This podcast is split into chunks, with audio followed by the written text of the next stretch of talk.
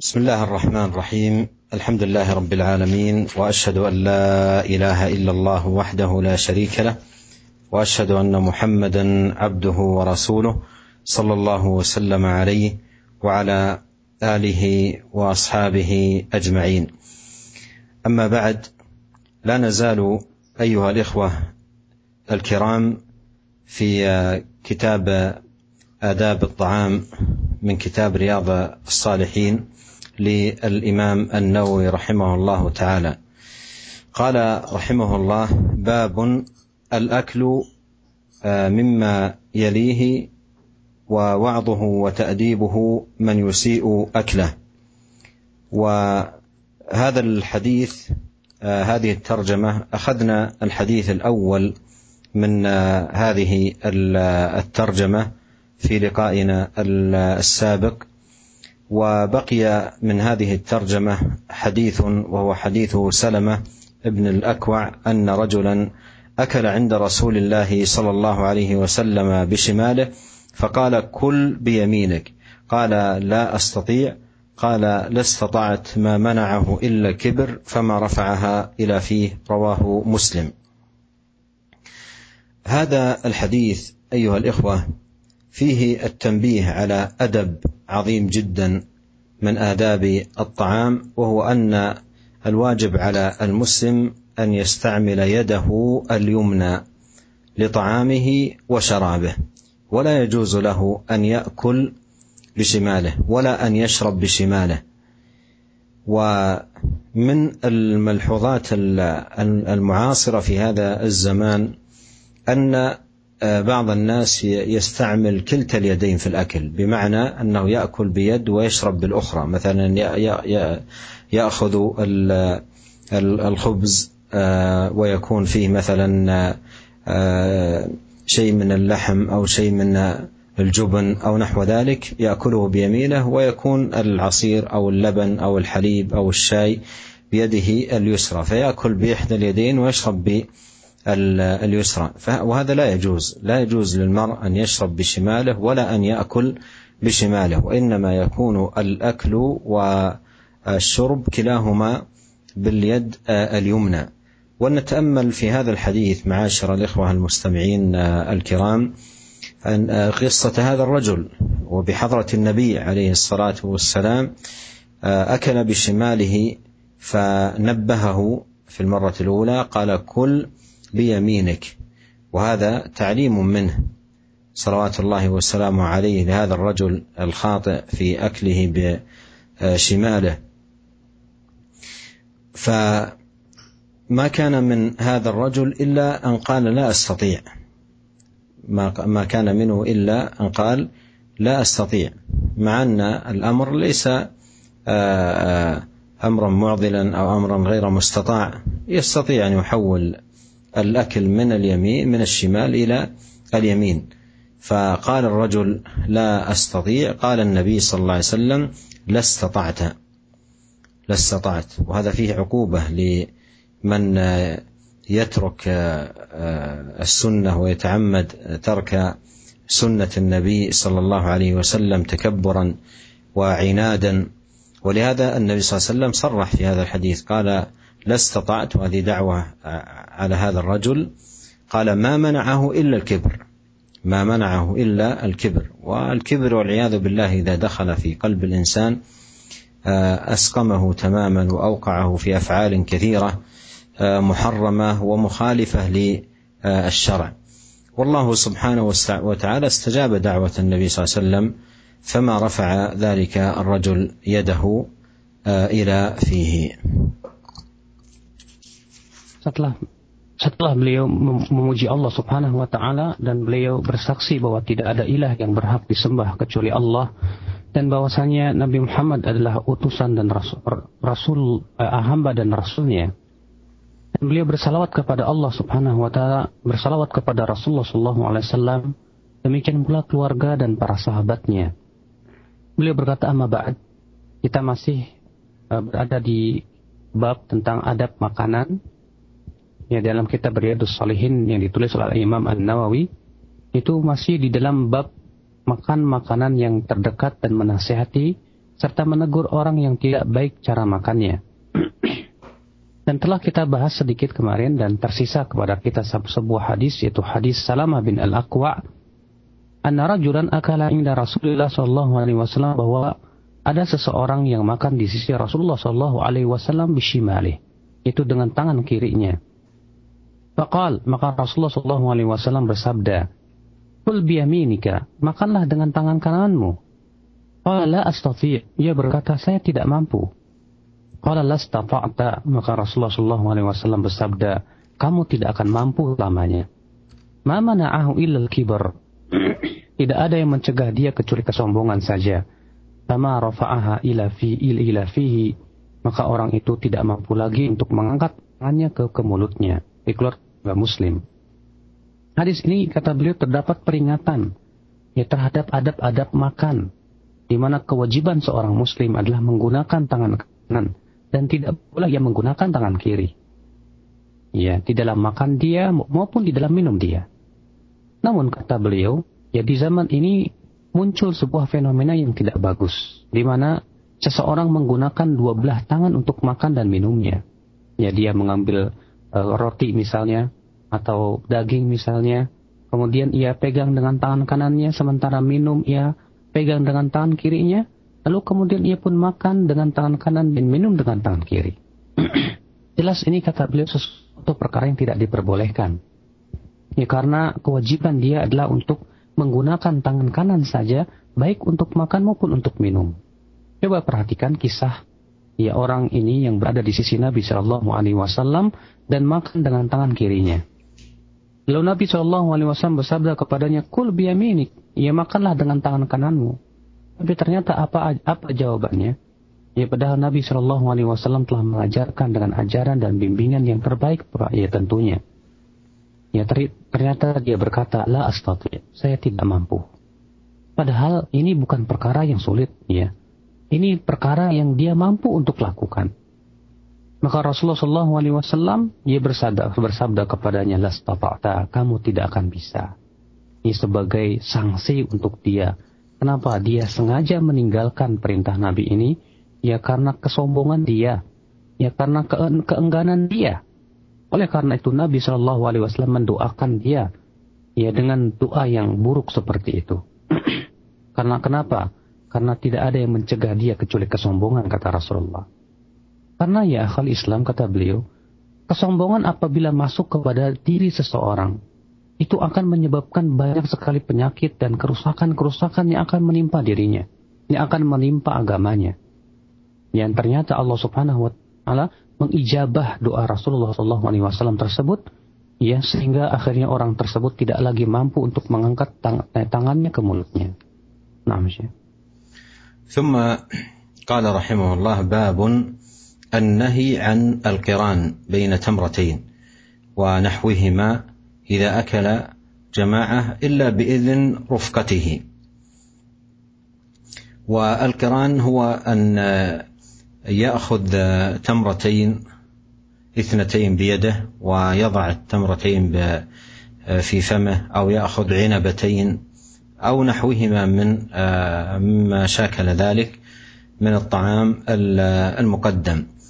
فهذا من الأدب آه، من الأدب عند تناول الطعام لأن من يقرن بين التمرتين يأكل اثنتين اثنتين سيكون قدر ما يأكله من آه، التمر أكثر من آه، الجماعة. ويكون هذا فيه إجحاف بحقهم وعدم تسوية بينه وبينهم وتمييز لنفسه فيما يأكله من من طعام. وقد أورد رحمه الله تعالى حديث جبلة بن سحيم قال أصابنا عام آه، سنة مع آه، آه، ابن الزبير فرزقنا تمرا.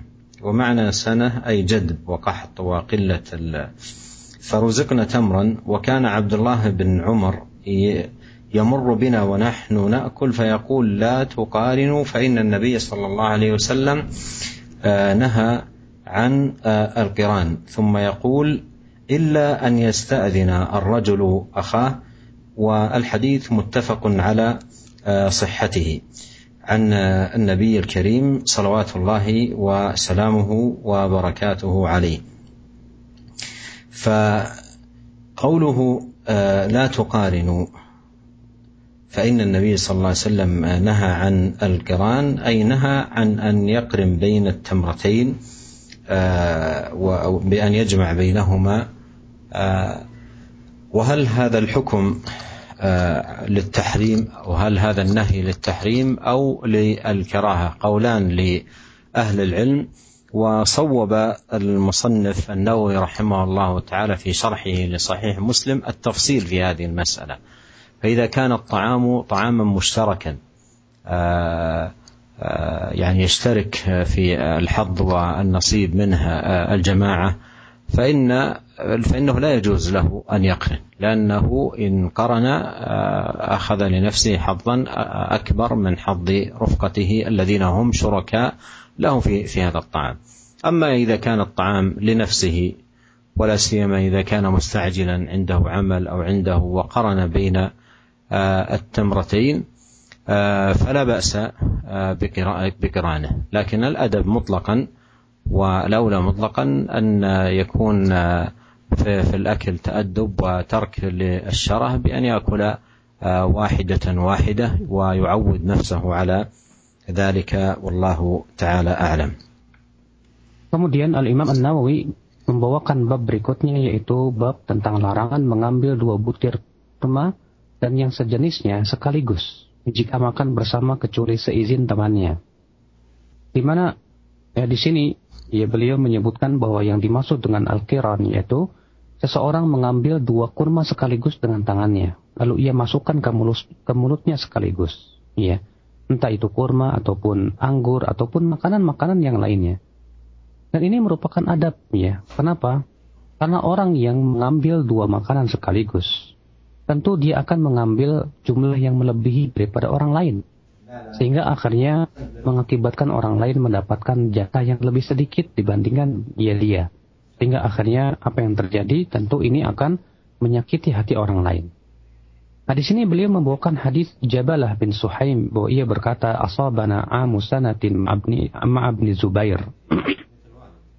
Kami pernah ditimpa muslim pacaklik bersama Ibnu Zubair Farozikna tamron, lalu kami mendapatkan kurma.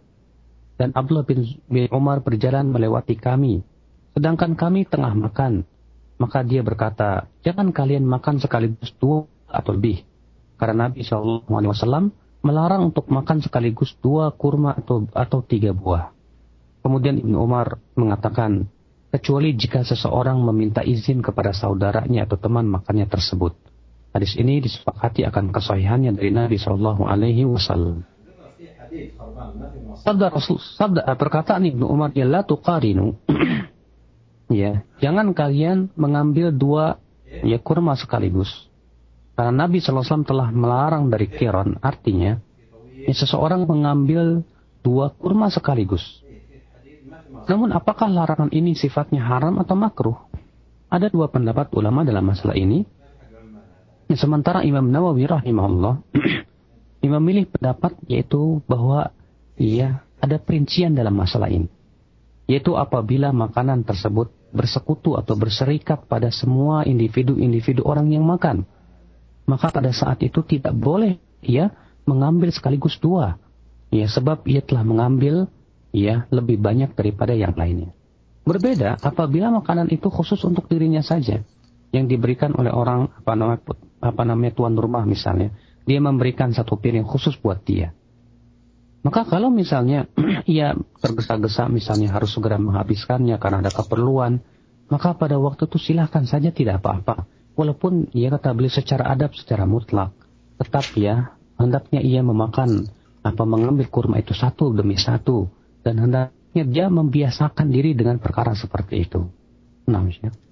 ثم أورد رحمه الله تعالى هذه الترجمة. قال باب ما يقوله ويفعله من يأكل ولا يشبع.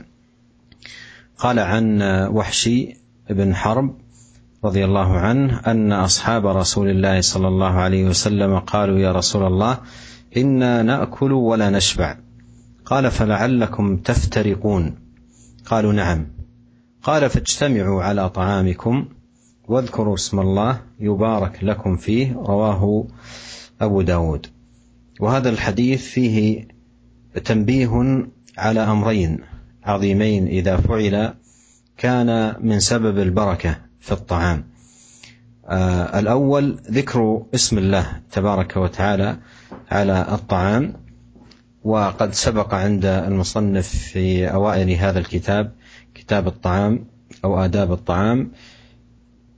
ذكر جملة من الأحاديث في التسمية في أول الطعام. والأمر الثاني الاجتماع آه، الاجتماع على آه، الطعام. فإن هذا أيضا من أسباب من أسباب البركة آه، في في في الطعام. ولهذا يقول الإمام أحمد رحمه الله أربعة إذا اجتمعت في الطعام تمت البركة فيه.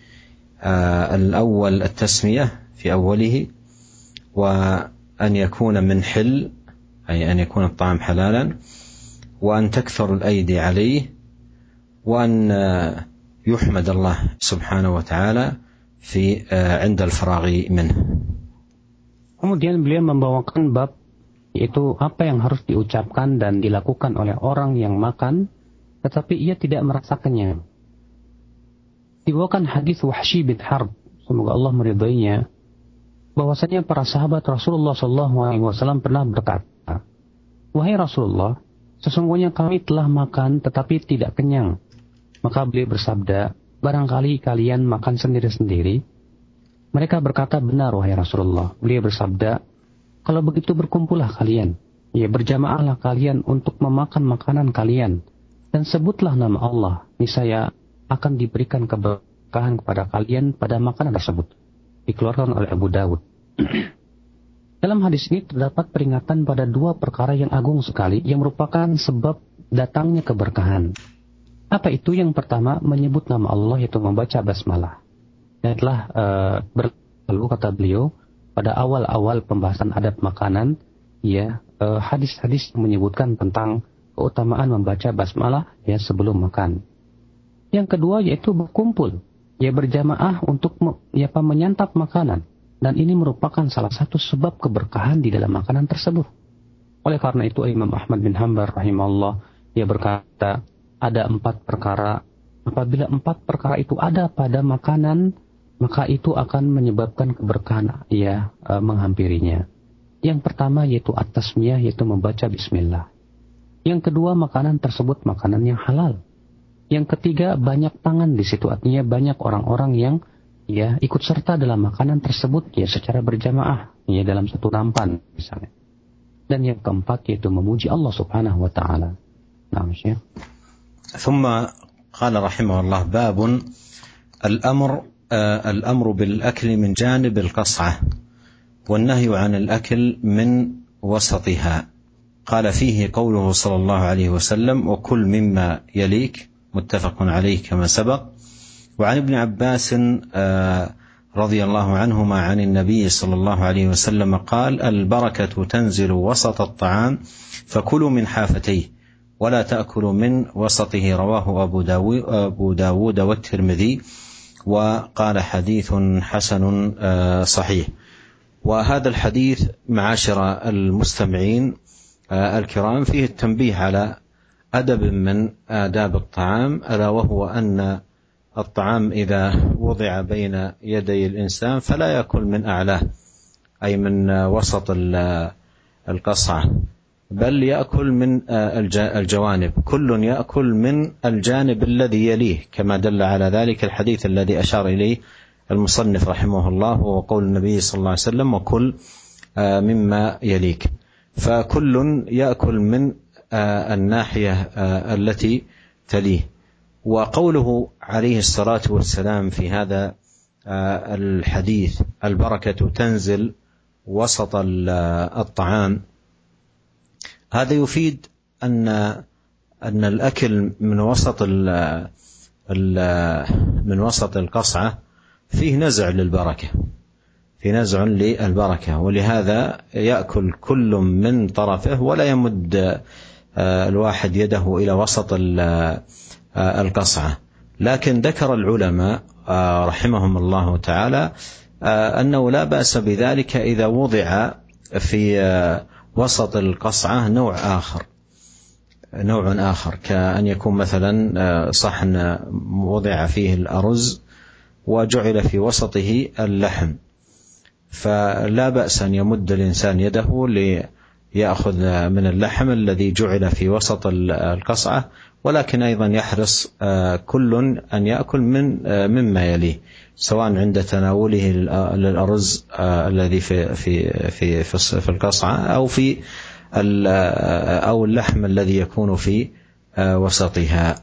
وهذا الحديث فيه التنبيه على هذا الأدب العظيم من آداب الطعام وأنت عندما تتأمل أيها المستمع الكريم وفي هذا الحديث ونظائره تجد أن الإسلام يهدي أهله للتي أقوم في كل مجال من مجالات حياتهم بما في ذلك هذه الجزئيات الجميلة العظيمة التي تتعلق بآداب الطعام وتناوله.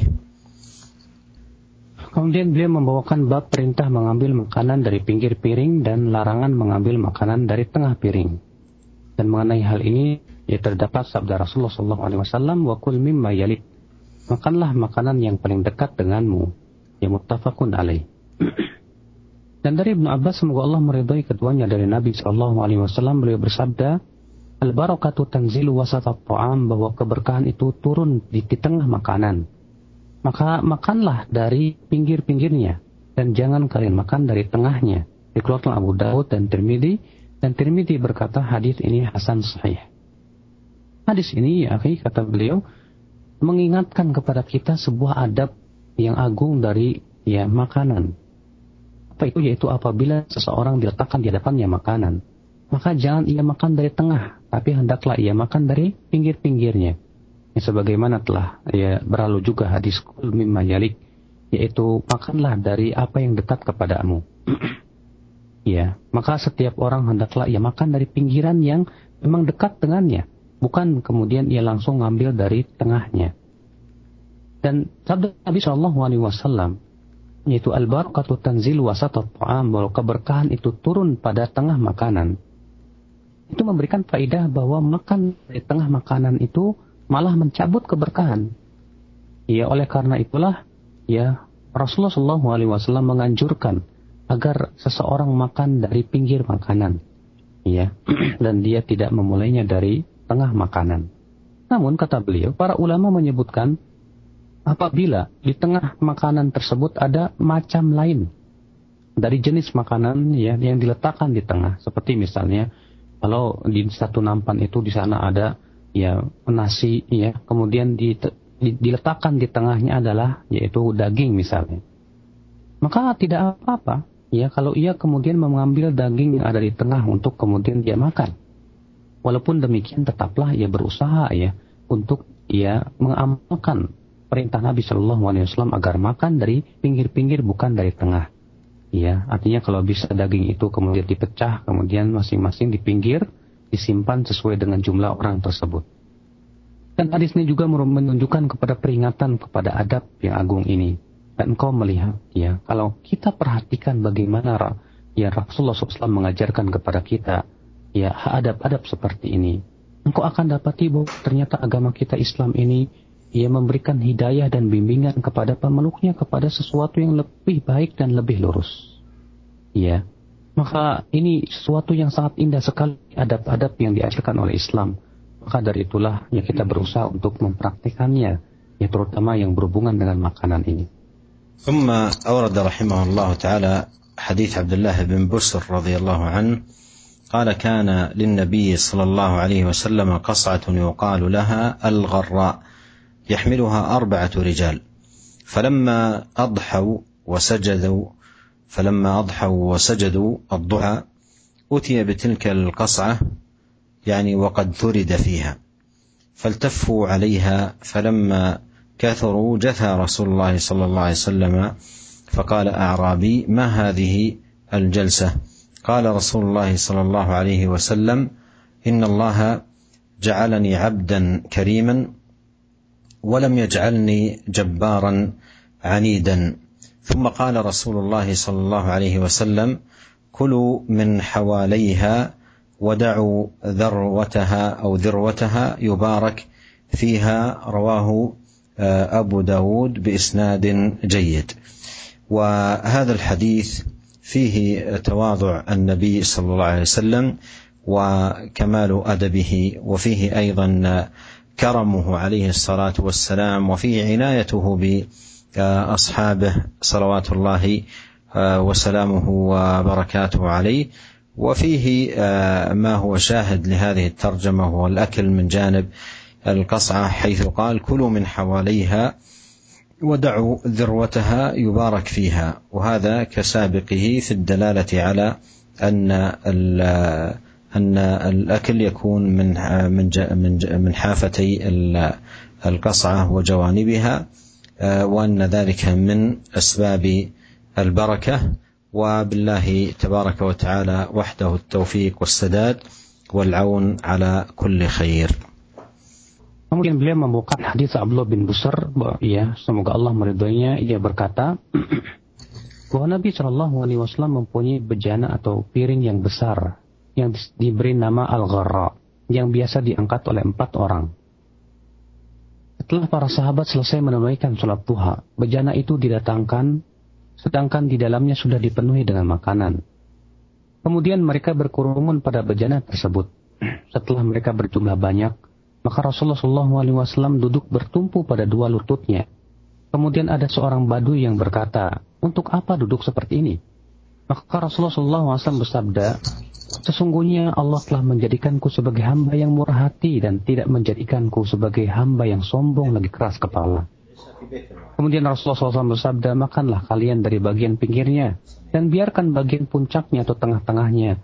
Niscaya akan diberikan berkah pada makanan tersebut dikeluarkan Abu Daud dengan sanad yang jayid.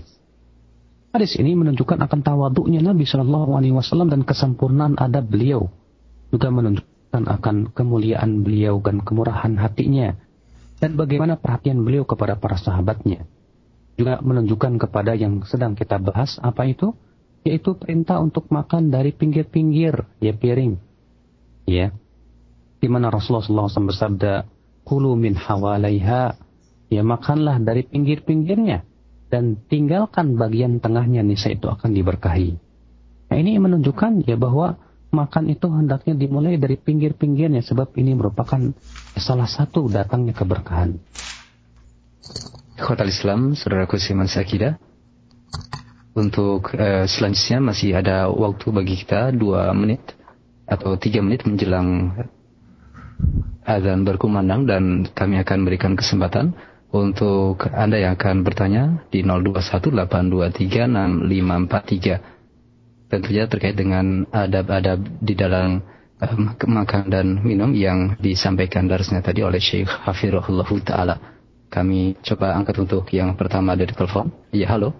Assalamualaikum. Waalaikumsalam warahmatullahi wabarakatuh. Dengan siapa dari mana? Abu Muhammad Jakarta. Ya, silakan Pak Abu Muhammad. Dengan kalau makan barang yang haram atau seperti orang merokok atau minuman keras, itu dia membaca basmalah, itu boleh atau tidak? Jadi Allah khairan. Assalamualaikum warahmatullahi wabarakatuh. Waalaikumsalam warahmatullahi wabarakatuh. Silakan. السائل يقول يا شيخ هل يجوز التسمية عند أكل الطعام المحرم الطعام المحرم عديم البركة لحرمته فحرمة الطعام تعدمه البركة والتسمية مجلبة للبركة والمحرم لا بركة فيه. ولهذا لا يقال الطعام المحرم لا يسمى في أوله وإنما يقال لا يحل أكله. ولا يجوز للمسلم أن يأكل الطعام المحرم إلا إذا كان مضطرا اضطر لأكل الميتة بلغ إلى حد ضرورة فاضطر إلى أكل شيء محرم ضرورة فإنه حينئذ يسمي في أوله Kata beliau, makanan yang diharamkan itu pasti tidak akan ada keberkahannya karena dia haram. Sedangkan membaca bismillah itu mendatangkan keberkahan. Namun kata beliau, tidak boleh dikatakan bolehkah kita membaca bismillah untuk memakan makanan yang haram. Akan tetapi tidak boleh memakan makanan yang haram. Ya, kecuali kalau memang keadaannya darurat. Ya, seperti sudah tidak ada makanan yang halal, maka pada waktu itu ya dia boleh memakan makanan yang haram tersebut dan membaca bismillah. Nah. قد حان أذان صلاة المغرب يا شيخ نطلب منكم الاختتام نعم في ختام هذا اللقاء أشكر لكم الإخوة الكرام في الإذاعة إذاعة رجاء وكذلك الإذاعات المتابعة معنا جهودكم الطيبة ومساعيكم المشكورة وأشكر للإخوة المستمعين على استماعهم وحسن إصغائهم وطيب متابعتهم وأسأل الله عز وجل لنا أجمعين التوفيق والسداد والعون على كل خير إنه سميع قريب مجيب والسلام عليكم ورحمة الله وبركاته. وعليكم السلام ورحمة الله وبركاته جزاك الله خيرا يا شيخ. Dan beliau kemudian mengakhiri dengan perkataannya bahwa beliau berterima kasih ya kepada teman-teman yang ada di Radio Roja ini atas kesungguhan mereka untuk terus menyebarkan dakwah dan menebarkan dakwah sunnah ini. Demikian pula beliau berterima kasih kepada teman-teman yang mendengarkan kajian ini dengan pendengaran yang perhatian yang cukup baik dan beliau memohon kepada Allah Subhanahu wa taala kelurusan dan pertolongan untuk senantiasa dibantu dalam segala kebaikan dan ya sampai berjumpa pada waktu yang akan datang.